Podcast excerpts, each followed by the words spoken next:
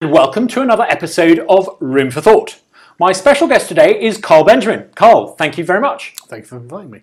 Um, I wanted to ask you a, a couple of questions, if I may, and talk to you a little bit about why you're you're wildly popular. You you, you have over a million, or almost a million subscribers on YouTube. Mm-hmm. You are probably seen each week on a screen in the U K by more people than would see, I don't know, Emily Maitlis or, or, or Jon Snow or some of those household names. Um, why why do you account for this? Why do you think you're so wildly popular? I think um, I think it's not very hard to get information these days. The the trouble is getting information from someone who has um, a particular political bias and interest in a certain direction.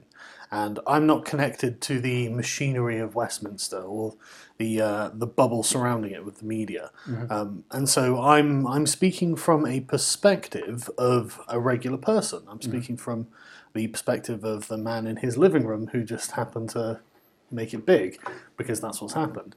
Um, I'm I don't do any sponsored work or anything like that. All of the money I get is comes directly from my channel or from people watching it in donations. Mm-hmm. Uh, so my interests very much lie with my audience, and they're very much just regular folk. And I think that that's one of the things that appeals about my channel. And I mean, I would like to say that it's because of the uh, the the cutting nature of my political commentary, but I, I think it's I think it's more to do with the fact that I'm not condescending to my audience, and I'm not telling them they're wrong for having their own opinions. Do you think part of it is, as well as a reflection on, on you and, and what you bring to your broadcasts, also a, a, about the state of the establishment media? Mm. I mean, I I was in active politics for fifteen years, yeah. and I was really struck by the clubbiness, uh, the groupthink that you find there. Oh, yes. And there are certain sort of, I would call them fallacies, which are shared by members of the mainstream broadcasting community. And if you don't subscribe to those fallacies, or indeed if you say things that challenge those fallacies, you are you are persona non grata, you are beyond the pale, you're excluded. Yeah. And yet, when I watch you on YouTube, I hear you talking about things and articulating points of view and expressing ideas that are just completely verboten in the mainstream media. That that makes me sound a lot more radical than I am. uh, it's the, the the the problem with the media is is political correctness. It's mm-hmm. I mean to, to, to suggest you're going to have a politically correct media suggests that there is one form of correct politics, and the media all subscribe to a kind of neoliberal, progressive, global view. Mm-hmm. Um, they're very, very, very concerned with remaining in the European Union. They overwhelmingly hate Brexit, they are very anti-Trump, they're very anti-populist. One could essentially describe them as globalist elites. Um, I'm obviously the complete opposite of that. Mm-hmm. I, I mean, I, I jotted down on my notes in front of me three or four mm.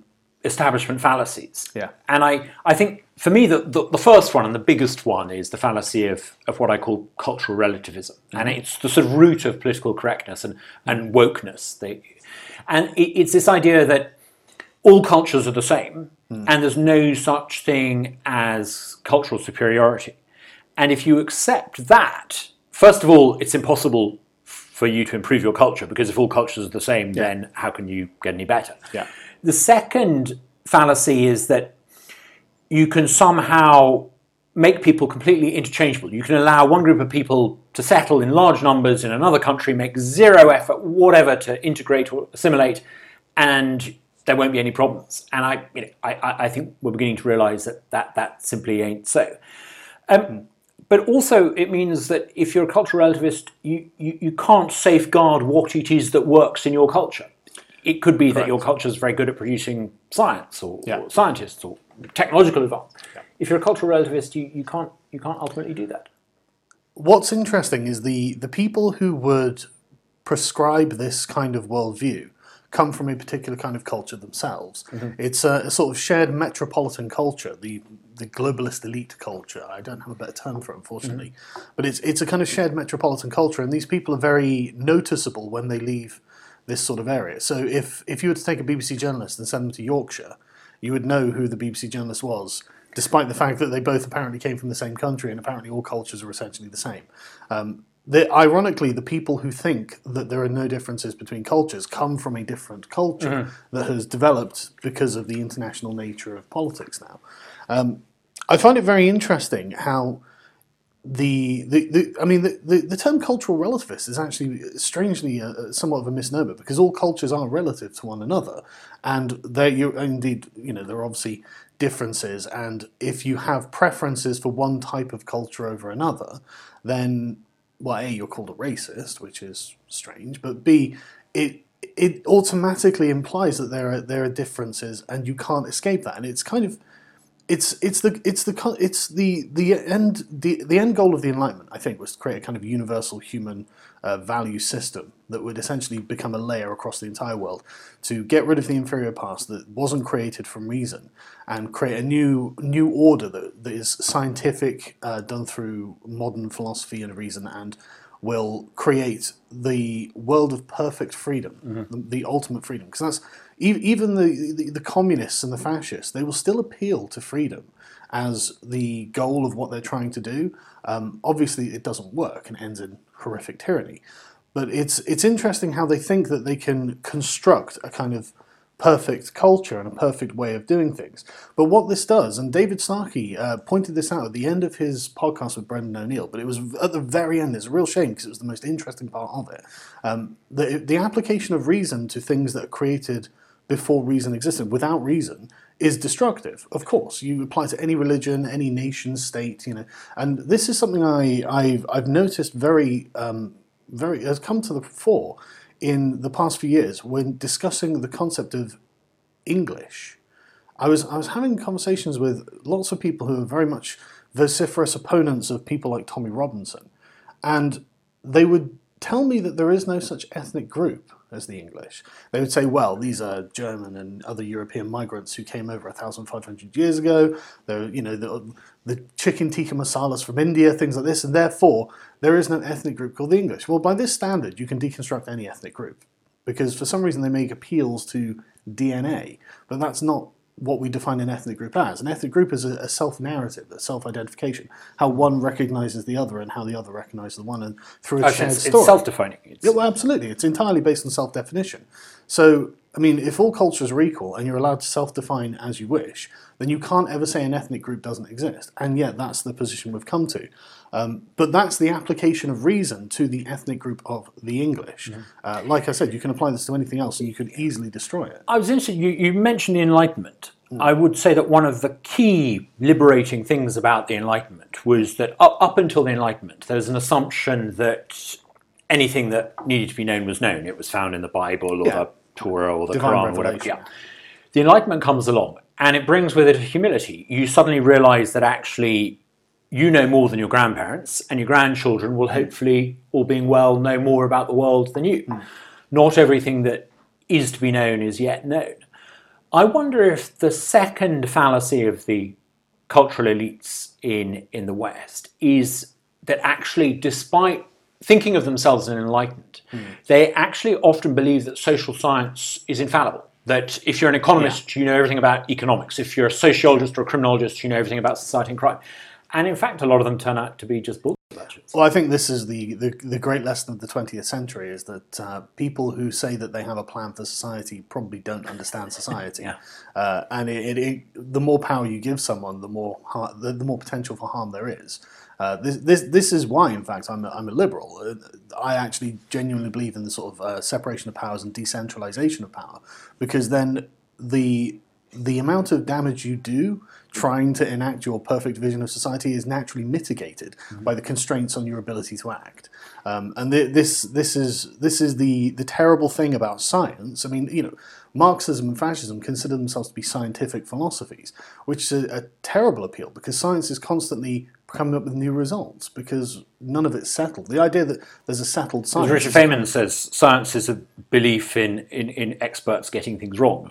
What's that effect? Well, yeah, yeah it's, it's, it's, it's a process, not an end result. And so this kind of scientism, the, the, you know, the, the deification of, and the religi- religiosity that's the, the Extinction Rebellion protesters outside are kind of appealing. And you can probably hear them in the background. I, absolutely, and I mean we've we've heard we've heard that the Earth is going to end, in, the, the world's going to end in twelve years. Well, that's not true. And, and I, I, I, Vice, I wonder, do do you well, think any of these rebellion protester people have pensions? I mean, presumably if the world's going to end in twelve years. I think they're currently on you, the pensions. Yeah, someone. Um, but yeah, yes, I, th- I the. The problem is all of these predictions have always been wrong. Yeah. Every climate prediction going back the last fifty years has just been wrong. I mean, at the moment we should be acid in a, rain in the eighties. We, we should be in a famine uh, in, in the middle of an ice age, mm. according to the predictions from the seventies.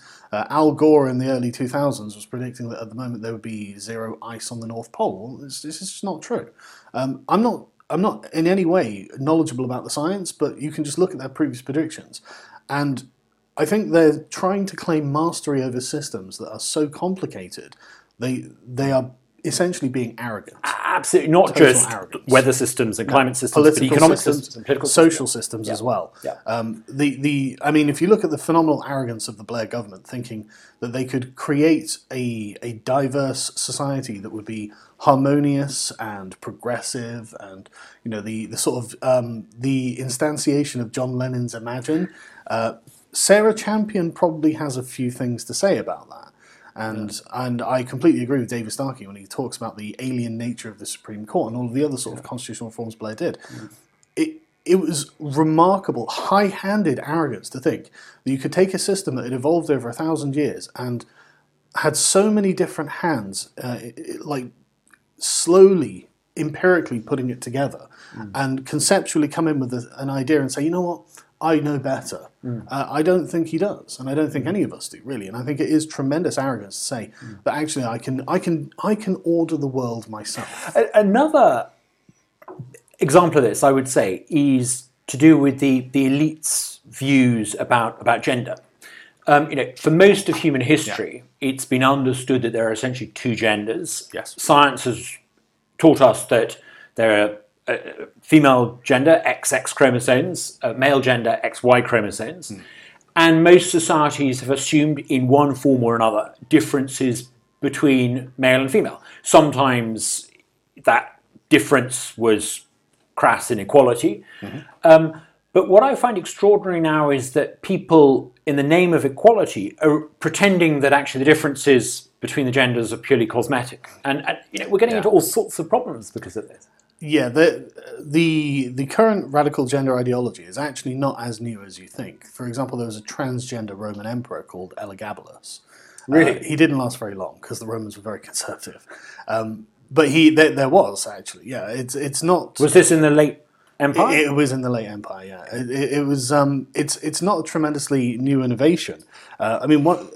One of the, I can't remember the chap's name, but there was a, a Jewish uh, social scientist in Weimar, Germany, who coined the term transsexual, and the Nazis burned all of his books on sexual studies, because a lot, a lot of what they'll say is actually grounded in some form of reality. For example, there are intersex people, there are people who who have um, you know naturally more feminine uh, bodies and things like this, you know, rather uh, even though they're biologically male. So there is a spectrum. There, there, there is, and there there is the, the idea of a gender is what they would call a social construct. So it's a it's a, a set of behaviour, a pattern of behaviours that are known to two you know the, the two groups of male and female that form a kind of construct that mm.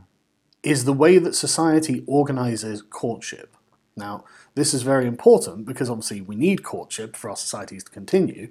And so if you think about the, just the, the, the again, the, the dramatic arrogance of thinking that you can seek to attack or deconstruct the way that society maintains itself generationally mm-hmm. and not come into massive problems slightly further down the road is staggering. Mm-hmm. I, I mean... They're, at the moment, millennials are overwhelmingly um, friendless, they don't have sex, they don't form relationships, they're anti-children, and they think that people should care about their futures. You don't have a future. You you are going to be the last of your line and no one will care. And then when we get into the whole transgender issues, I mean, the, the, the process is self-castration, so that's the end of that line as well. So why would...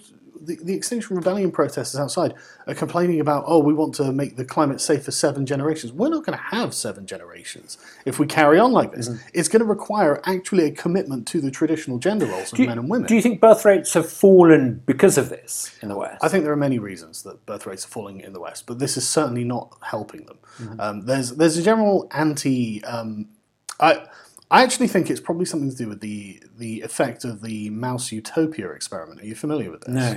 Right. I, I, I wish I'd I wish I'd prepared some notes. I didn't realise I'd get onto it. But in in the uh, in the sixties and seventies, there was a scientist who decided what he would do is create a a finite amount of space and introduce X amount of families of mice, and then just give them all of the food they'll ever need and see how their society, their little society, carries on. And after a few generations, it didn't take long for them to fill the fill the uh, pen. Um, but then the society started breaking down because there was just no need for mice to actually breed.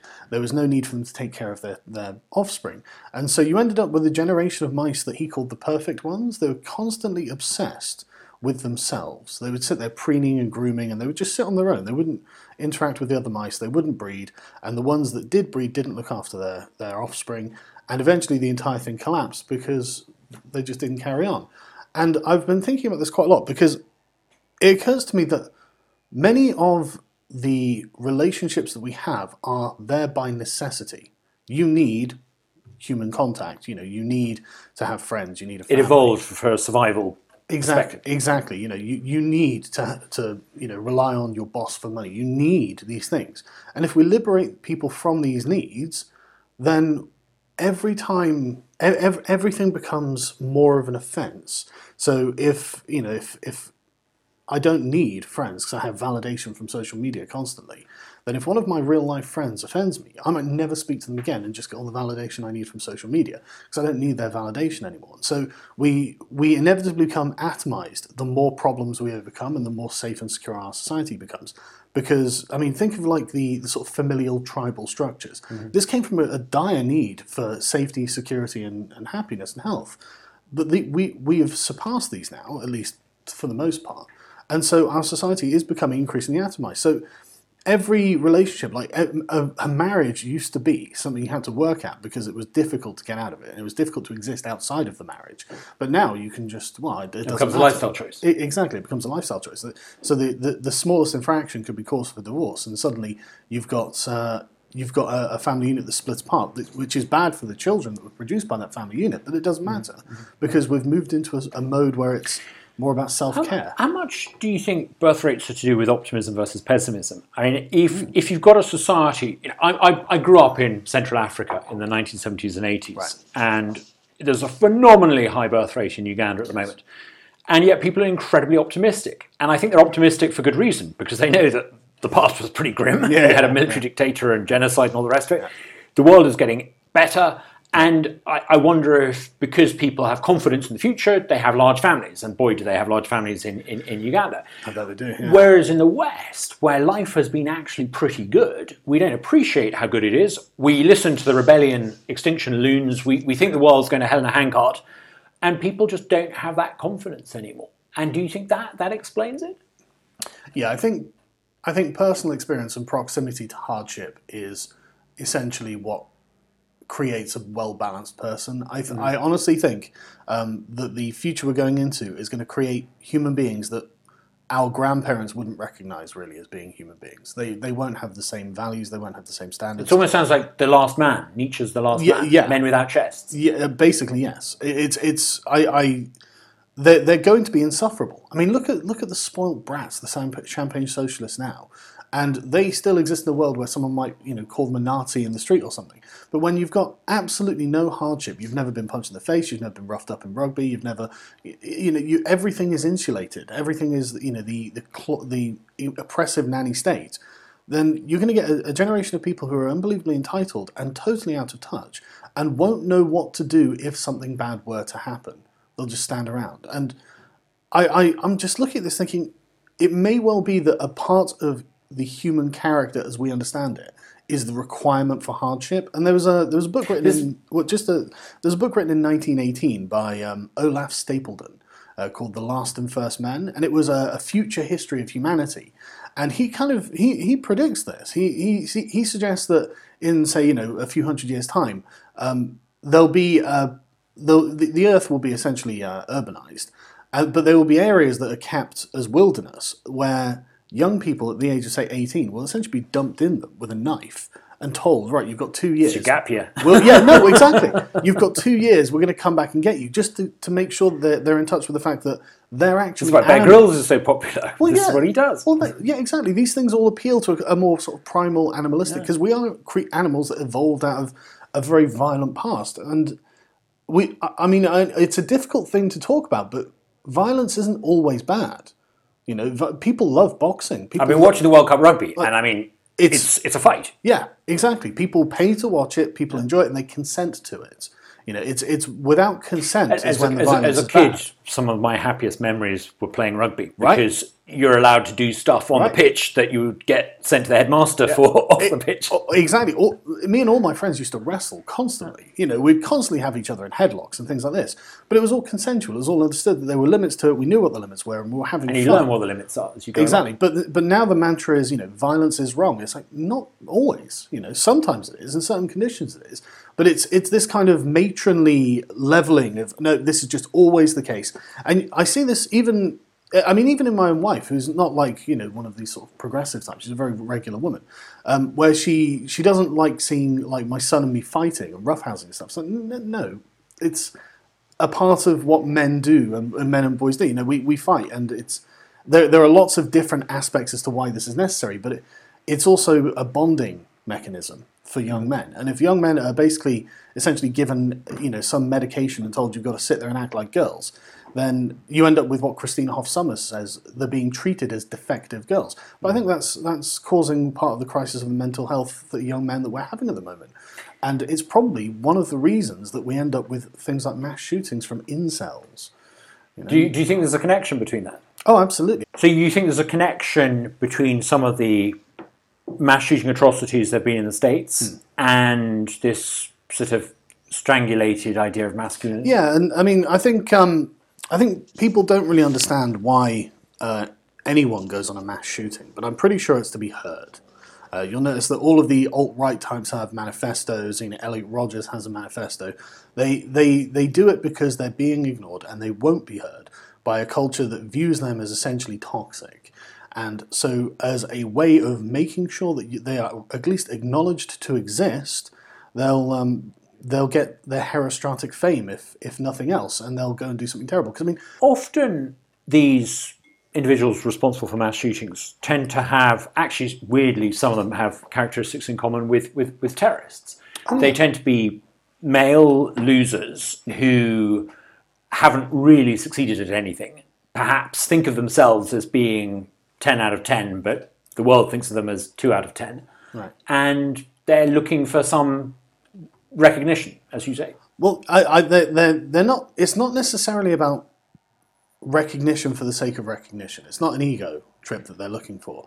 Um, I think that they're, it's a cry for help, frankly. I think these guys, in a different life, would probably have just committed suicide. and contrib- I mean, suicide is the number one cause of death. Many of them are. But, they're in effect committing suicide. Well, yeah, exactly. They're, yeah, but this is... a political suicide, you could yeah. call it.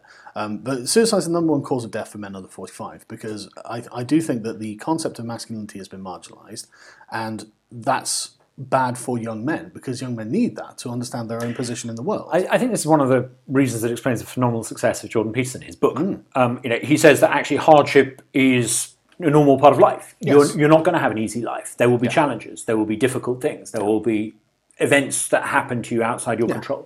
And the best you can do is make a good job of it. Yeah, and I'm not even sure it would be... A lot, go, going back to the sort of uh, weird generation we'll end up seeing, I'm not even sure it's, it's a good thing to have a life without hardship, a life without struggle and suffering. It, it, character comes from adversity. That's a, it's an old truism for a reason. It, mm-hmm. it makes you a more uh, a better and more round, well-rounded person if you have to overcome something. If you're given everything on a plate, what value does it have?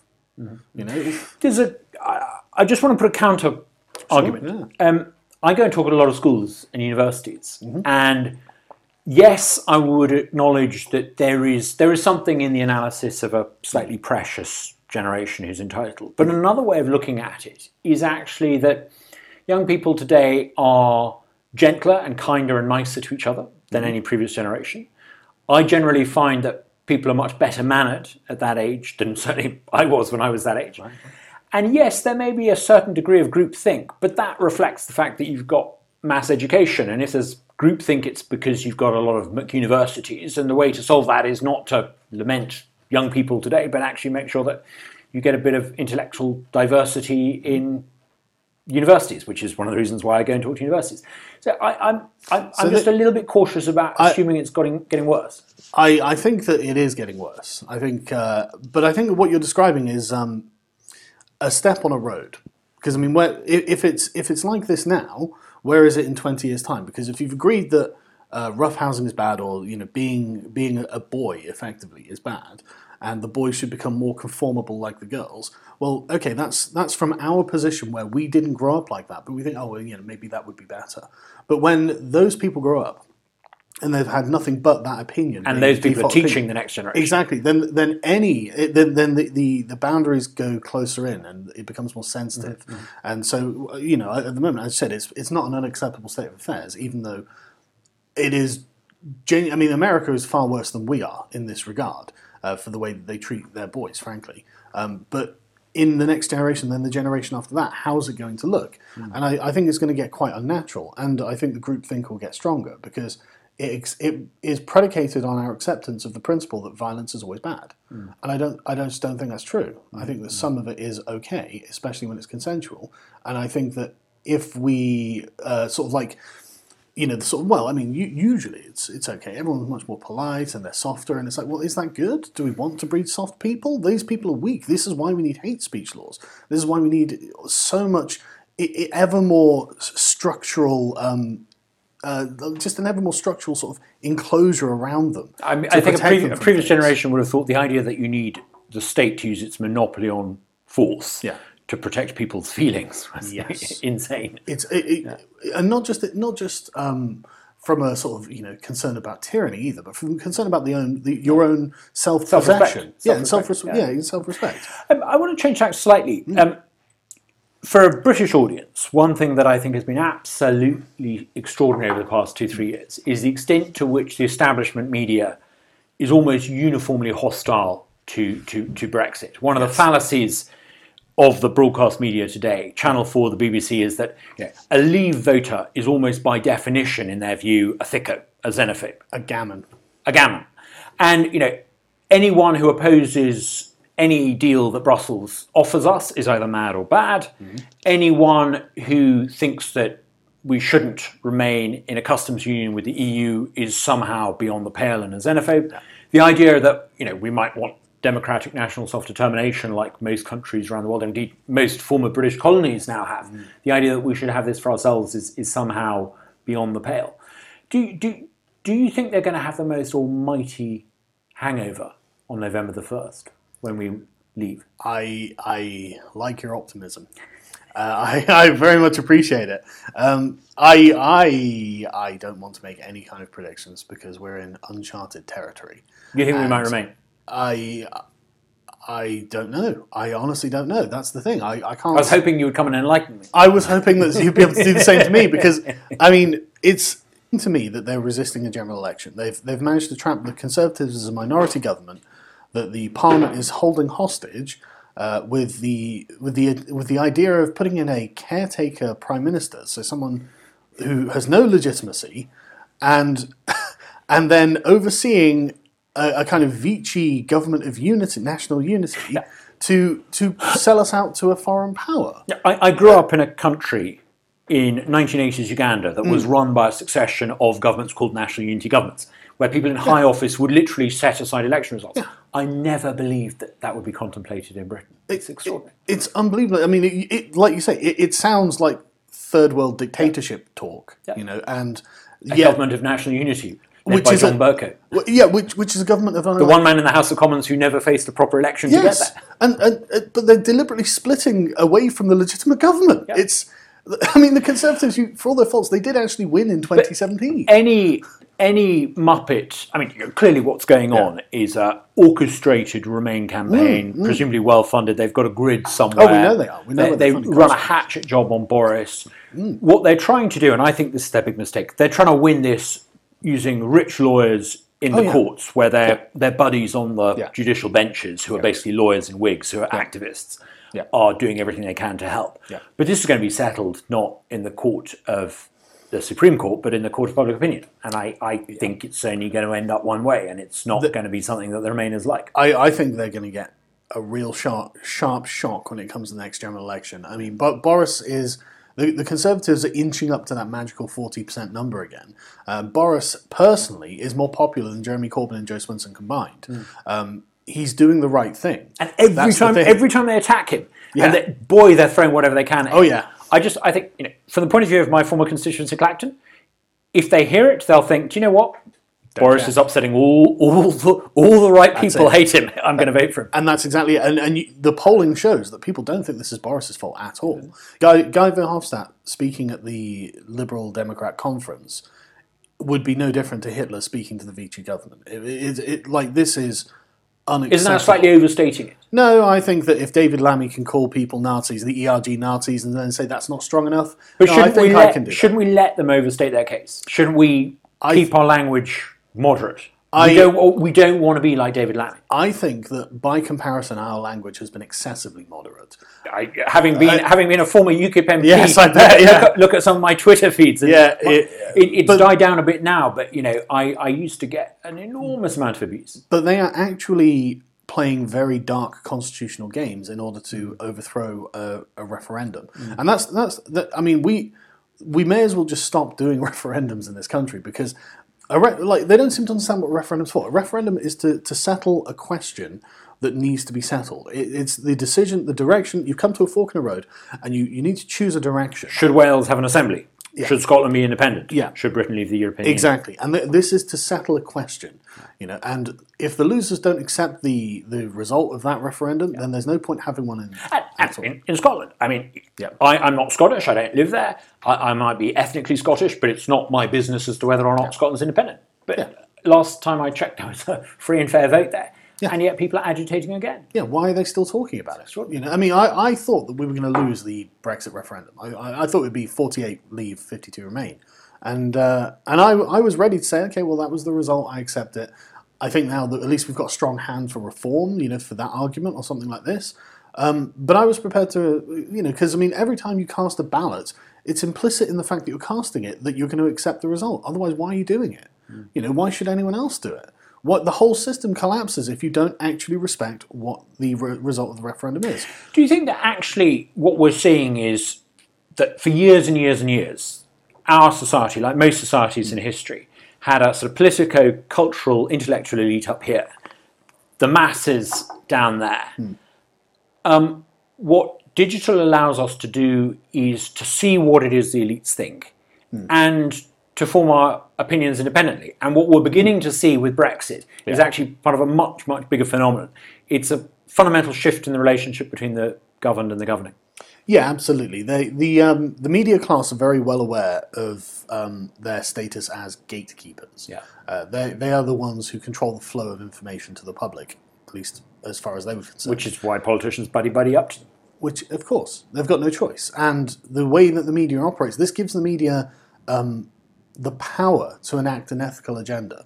Uh, for example, the B B C recently with the presenter who decided to call Donald Trump's tweets racist. Uh, I don't want the opinions of B B C presenters. They've got a mandate to be impartial and objective because they are paid for by the taxpayers. They, we have to pay this license as far as I'm aware.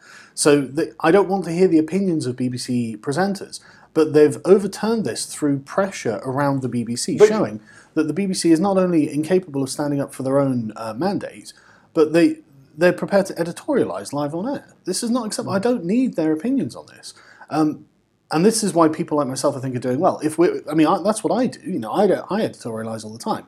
But I'm, a, I'm an independent, I, self-financed I was going to say, maybe, maybe, maybe the other option is to actually say B B C staff can editorialise. Privatise it. But, but yeah. for every for every... Guardianista opinion, mm. you're going to have a slightly more Foxy Newsy opinion.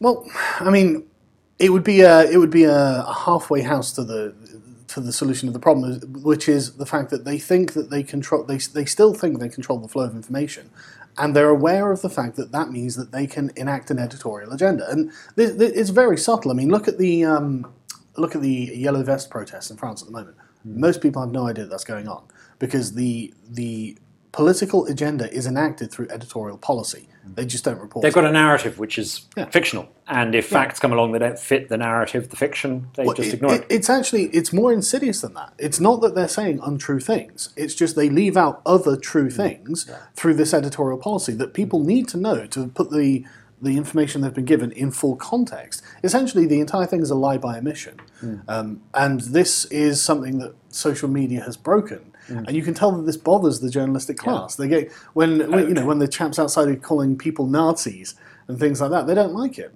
and they complain bitterly about people do. attacking them in Absolutely. their Twitter feed. Absolutely, um, you know they should try try try try try being a member of parliament. Yeah, well, I can't imagine why any single M P wants a Twitter account. I uh, the, I would have thought that you would expect nothing but abuse. But as always, the, the narrative on this is completely backwards. The idea that oh, la Labour women they get it the worst. Actually, they get it the best. It's Conservative men who get the worst. Um, the worst abuse on Twitter. This was a study done by the University of Sheffield that's still ongoing. And not only do Conservative men get the most of it, the the abuse they get is of worst tenor. The, the, is that the, right? Absolutely, that's what they say. Um, and which survey is this? This is a survey done. Uh, it's an ongoing survey. It's, it started in twenty fifteen, and it's still going. I can send you. A link I'll put it. it I'd love to yeah, put a link on. Yeah, I, yeah I'll send it to you. Um, where they found that the the abuse that the Labour M P, M Ps got was milder, as well. So one thing I found very interesting a few days ago, there was some journalist talk belly aching on Twitter because yeah. I think uh, neither Corbyn nor Johnson, yeah. Boris had had. done the Today programme or Channel four. Mm. And first of all, why why would they want to do either of those shows? None of them matter to the swing voters that they need to win over to win a general election. Mm. But secondly, yeah, I'm, I'm not a fan of Corbyn, but Corbyn's not going to get a fair hearing on that show. No. Um, Boris, who I am a huge fan of, he's not going to get a fair hearing on that show. So I just sort of thought to myself, why why would they bother? But why would a journalist whose job is to understand politics think that there's anything unusual about being ignored? I mean, they're eminently ignorable. They've made themselves essentially relevant to the political process. And I, I look forward to the next election partly because yeah. I think we're going to see politics conducted directly with the people without the journalist intervention. Honestly, I'm not, I'm not sure whether that's good or bad. Uh, but I think it might it's be exciting. inevitable. Yeah, it's exciting. Yeah, yeah, it's definitely an interesting... Would you play a role in that? I mean, would you, if you've got Two million people watching your channel a week mm. by then. Um, would you would you do what I think Russell Brand has done and, and interview candidates?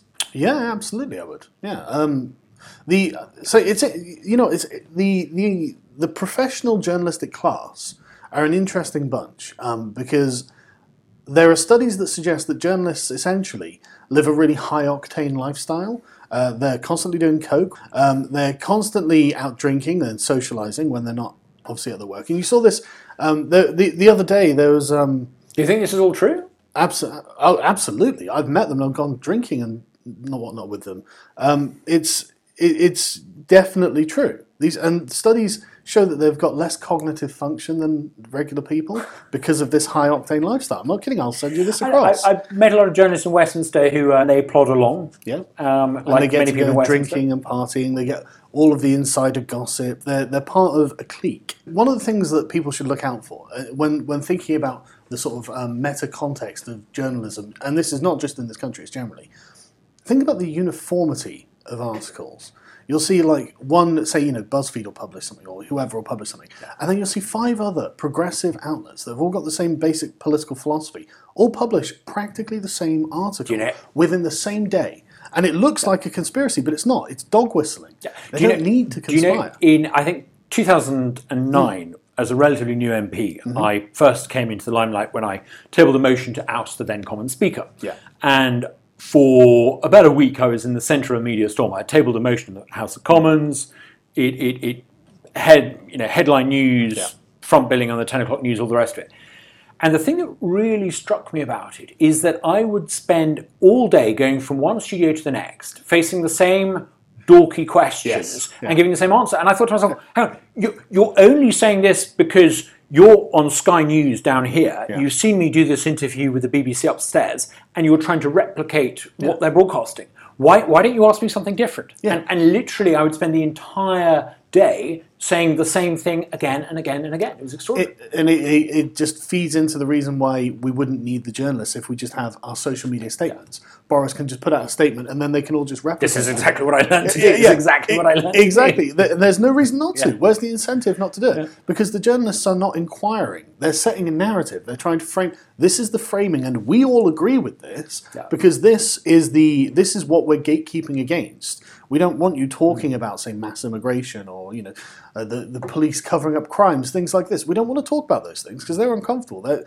they start getting us out, you know, they put people out of their comfort zones. I also think doing they things. Don't want to be the person in the office who's having to explain to their editor or their producer why they haven't got what the other media team's got. Yeah, yeah, so, absolutely. You know, if, if you've got the same mm-hmm. facile observations, you're safe. Yeah, yeah. But they're, they're always the same facile observations. Yeah. You know, it's not, I mean, even if it was just unique facile observations, I'd yeah. be happy with that. That would at least show a diversity of thought in the press class, but there isn't one. Mm. Um, uh, it's genuinely, uh, th- this is why, the. Do you remember the Ben Shapiro interview with Andrew uh, O'Neill? Andrew Neil. Andrew yeah, Neil, yeah. yeah, sorry, yeah. Um, Ben Shapiro accused him of being a leftist. And Andrew Neil's, ha ha ha, that's so silly. But it's like, but Andrew, you're asking him leftist questions. You didn't even think about this. Like, you tweeted twelve years ago something about this. What, what are you doing, Andrew? Well, do you like, know what I found extraordinary about that interview?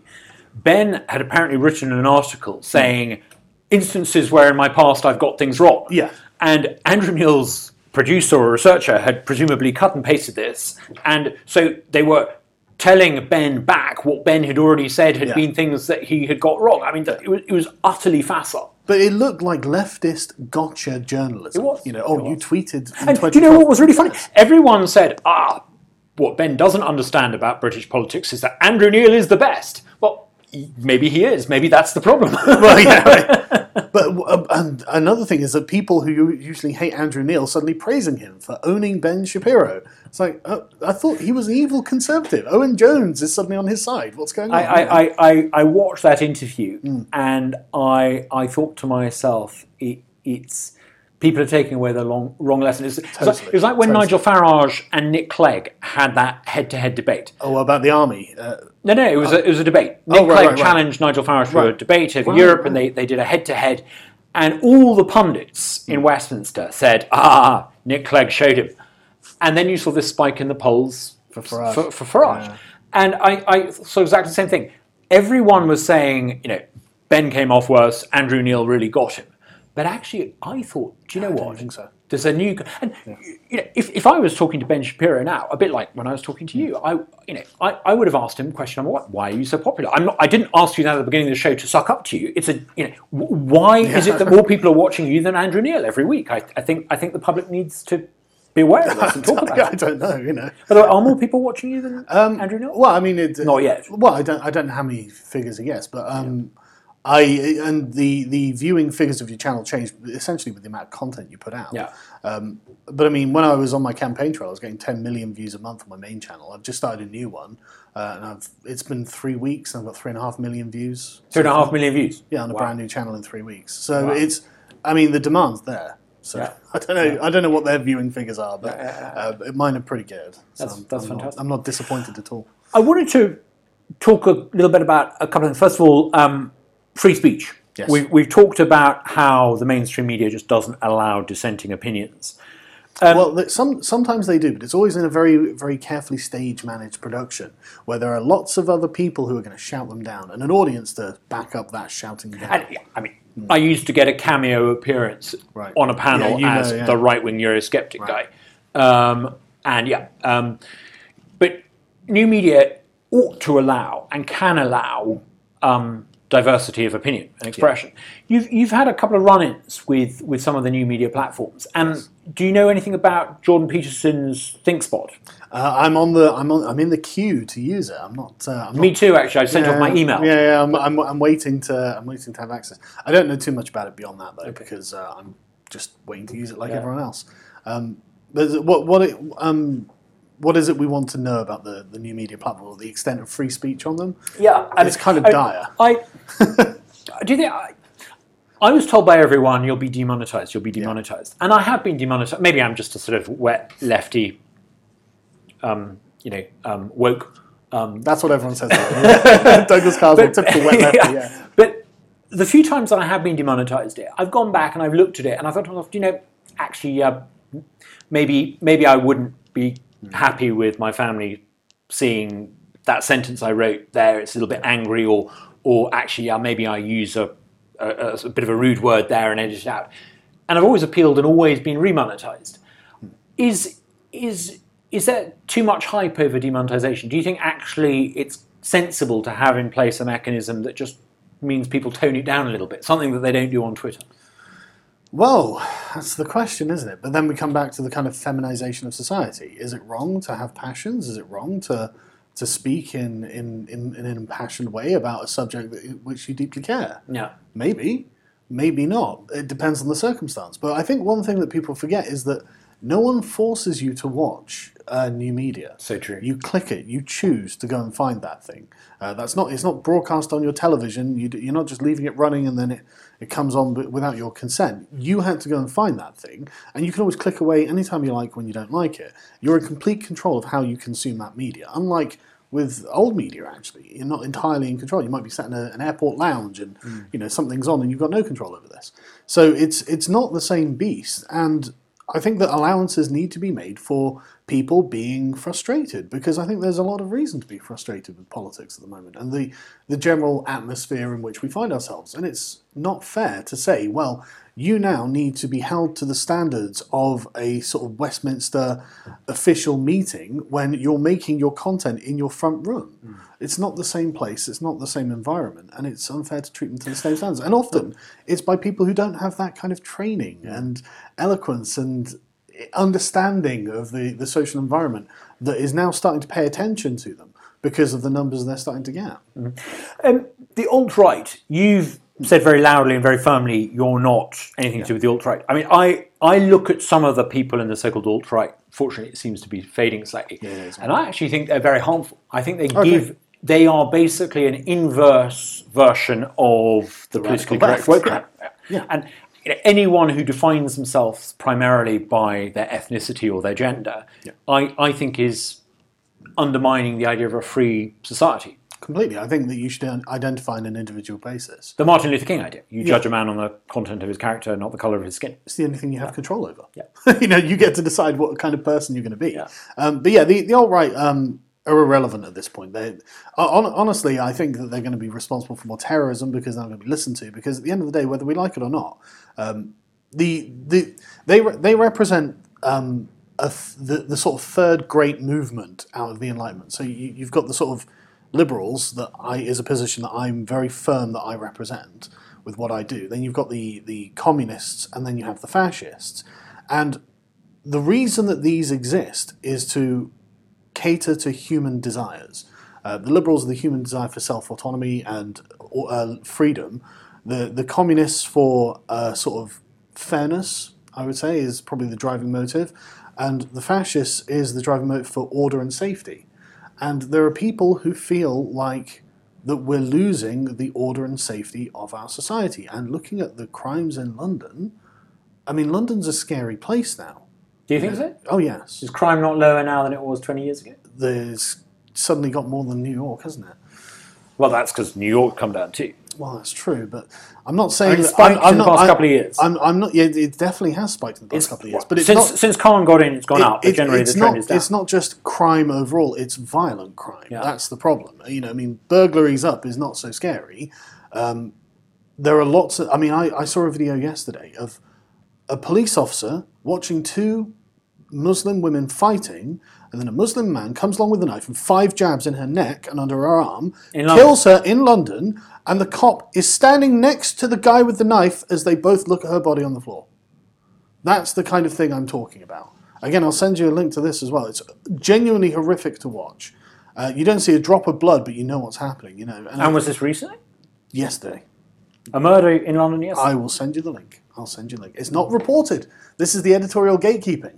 It's not reported because it's an ethnic minority. And but the cop is standing there in the video. You can see him. The cop is standing there doing nothing. The guy's still holding the and knife. And it's not fake news. It's, it's authentic. It's someone with a cell phone camera, and it's it's it's worrying where things are going. Even though in general life crime may well be down, there are areas where, you know, if you were to localise where the crime's happening, suddenly it becomes.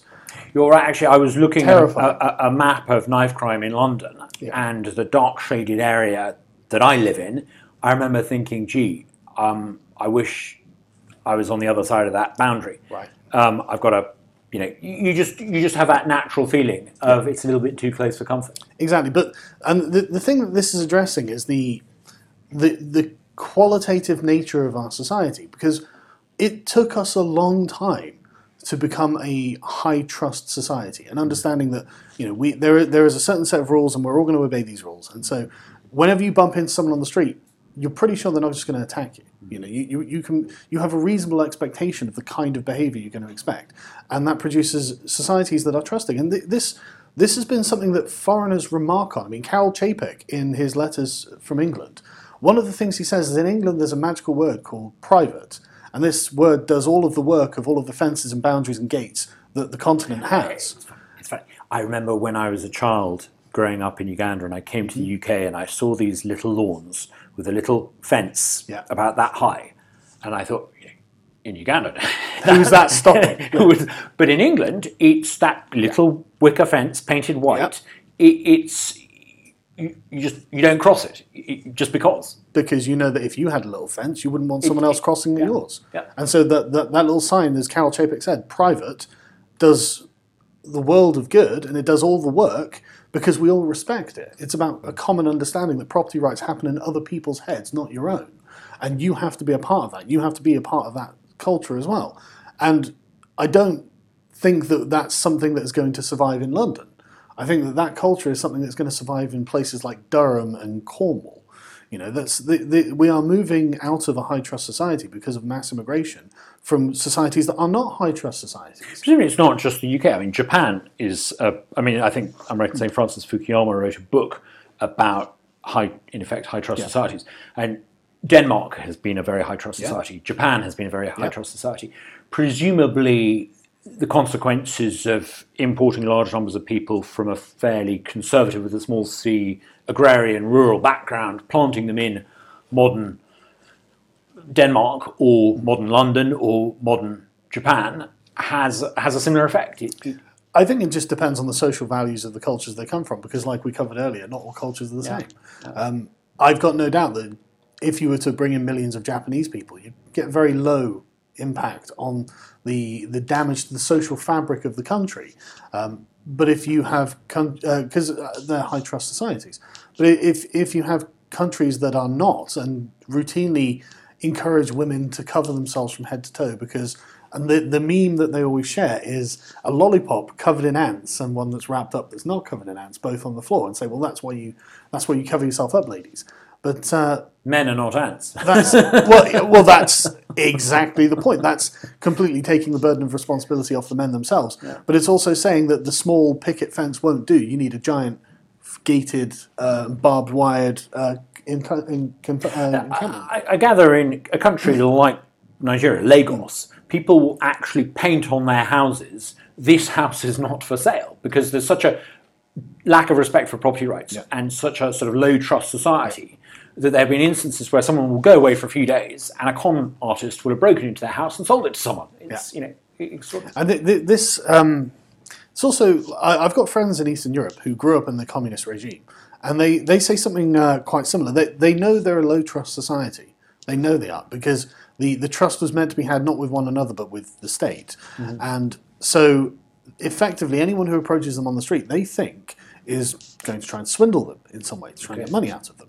Um, they they they don't trust one another. Whereas if I get stopped by, say, one of the Extinction Rebellion protesters, I don't think they're going to try and swindle me. I know they're not going to try and swindle me. I know they're going to try and sell me some mumbo jumbo about how we're all going to die in five years, but I don't think they're going to try and take my now, money. To the viewers, I should, or the listeners, I should explain. Um, they can probably hear it. There is a, a very noisy, yes. if not actually that big, Extinction Rebellion protest. Um, let's talk a little bit, just finish off by talking a little bit about the Extinction Rebellion. I mean, yes. I was struck by how many of them are just, actually quite a few of them look to be sort of fairly well-meaning, elderly, yeah. upper-middle-class people from the home counties yep. who presumably come to London for a, yep. to bang a few drums. And so, do you, I looked at some of these people on the way into work this morning and I thought, a generation ago, they would have been in church. Yeah. And they yeah. would have been worshipping not Gia, the earth. They would have been yeah. worshipping God. Um, they would have redeemed themselves by raising money for orphanages. Now they're redeeming themselves by demanding we stop flying. Yeah. Do you look at them and think, actually, that they're people desperately in need of an organised religion, so they've created one? Yes, I think that there's... It's it's not just an organised religion either. I mean, I don't think it's... A they even have a logo with a cross on it, almost. I don't think it's a, I don't think it's a coincidence that the three great Abrahamic religions are apocalyptic. Mm. I think that people like to think that there's going to be a great accounting and end times. And, uh, and self-sacrifice is something they can do to ameliorate that or escape it.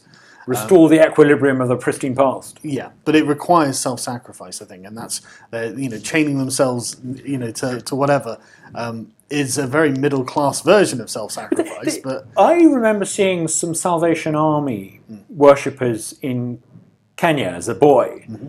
and they had flags with crosses on. And they banged drums noisily in the streets. Very and they're very similar to yeah. the, what we've got outside. I, I do think it's the same motivation. But the thing is, I've, I've spoken to a few of them at these protests. They're all lovely people. They're very they're, well-meaning, aren't they? They're very, very well-mannered. They don't shout. They don't think that you're the problem. You know, they, they just explain their position. You say, okay, well, that's kooky. Uh, but they're not...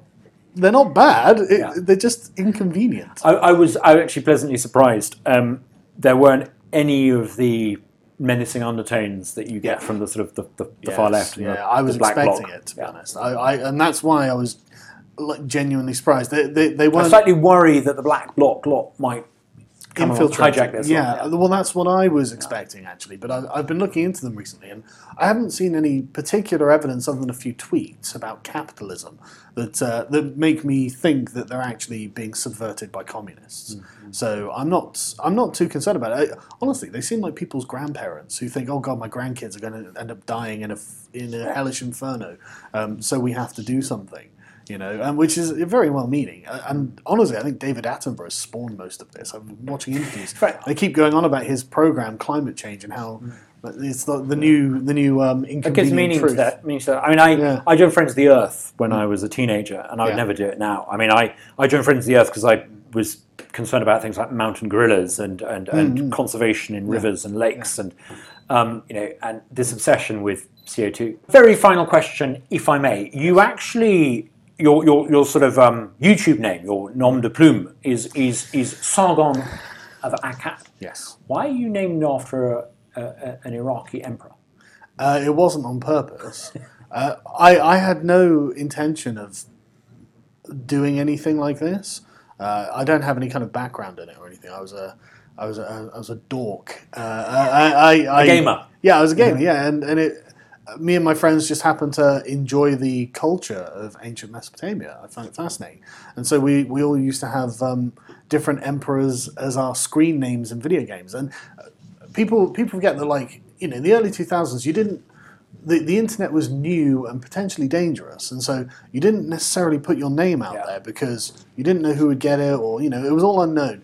Uh, unlike millennials now, where, you know, everyone uses their real name for everything, and they're, they're taught to do so because it's a way of kind of normalizing the internet in their generation. But in my generation, it wasn't that. So you d- you used a, a you would have a, a handle, yeah, a handle, yeah, and and. For convenience, you would just use that on every site, yeah. so you had the same name, same handle, so you didn't have to remember different logins. Um, and I didn't think about it when I first uploaded videos in twenty thirteen. I, I, didn't, I didn't think anyone was going to watch it. I, I thought maybe, you know, one hundred, one hundred people would watch it, and, you know, I'd, I'd have got what the, the thing that was bothering me off my chest, and I'd have got on with the rest of my life, you know. Um, I, and and now here we are. So I'm, I'm kind of stuck. I would have used my real name if I'd known. Well, it's been. Fantastic Thank having you. you coming in. Thank you very much. Um, My pleasure. Real